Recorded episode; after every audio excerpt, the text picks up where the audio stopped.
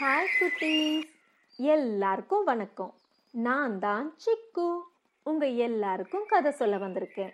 இன்னைக்கு நான் தன்னம்பிக்கை பற்றின கதை சொல்ல போகிறேன் முன்னொரு காலத்தில் ஒரு விவசாயி வாழ்ந்துட்டு வந்தார். அவர்கிட்ட ஒரு கழுதை இருந்துச்சு. அவருக்காக அந்த கழுதை நல்ல வேலை பார்க்கும்.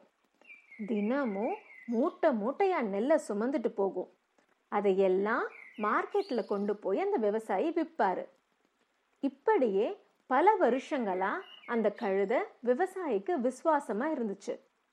ஒரு நாள் அந்த கழுதை தவறுதலாக ஒரு பாழடைஞ்ச கிணத்துல விழுந்துருச்சு. பாவம் யாராச்சும் காப்பாற்றுவாங்களான்னு அழுதுகிட்டு இருந்துச்சு. அந்த விவசாயியும் அதை காப்பாற்ற என்னென்னமோ பண்ணி பார்த்தாரு. ஆனால் முடியலை. என்ன பண்றது? எவ்வளோ கஷ்டப்பட்டும் இந்த கழுதையை வெளியில எடுக்கவே முடியலையே. சரி இது ரொம்ப வயசான கழுதை. இதனால நம்மளுக்கு ஒரு பிரயோஜனமும் இல்லை. இந்த பாழடைஞ்ச கிணற்றைய எப்பவோ மூடி இருக்கணும். இப்ப அதையாச்சும் பண்ணலாம் அப்படின்னு அந்த விவசாயி முடிவெடுத்தாரு. பக்கத்தில் இருக்கிற மற்ற ஆட்களை எல்லாம் உதவிக்கு கூப்பிட்டாரு. எல்லாரும் சேர்ந்து அந்த கிணத்துக்குள்ள மண்ணை வாரி கொட்ட ஆரம்பிச்சாங்க.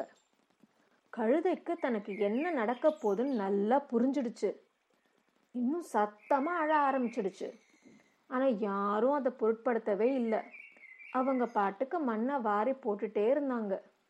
கொஞ்ச நேரம் கழிச்சு கழுதை அழற சத்தம் நின்று போச்சு. எல்லாரும் என்ன ஆச்சுன்னு கிணத்துக்குள்ளே எட்டி பார்த்தாங்க. எல்லாருக்கும் ஒரே அதிர்ச்சி. அந்த கழுதை என்ன பண்ணுச்சு தெரியுமா? இவங்க எல்லாம் சேர்ந்து தான் முதுகுல கொட்டின மண்ணை உதறி தள்ளிட்டு அது மேலேயே ஏறி நின்றுட்டு இருந்துச்சு. இந்த ஆட்கள் எல்லாம் மண்ணை போட போட இந்த கழுதை ஜம்முன்னு அதை மேலே ஏறி வந்து கடைசியில் கிணத்துக்கு வெளியில வந்து குதிச்சுட்டு ஓடி போயிடுச்சு. எவ்வளவு புத்திசாலி இல்லை? குட்டீஸ் நம்ம வாழ்க்கையில் கஷ்டங்களும் சவால்களும் தோல்விகளும் நிறைய வரும். ஆனால் அதை பார்த்து நம்ம பயப்படவோ அழவோ கூடாது.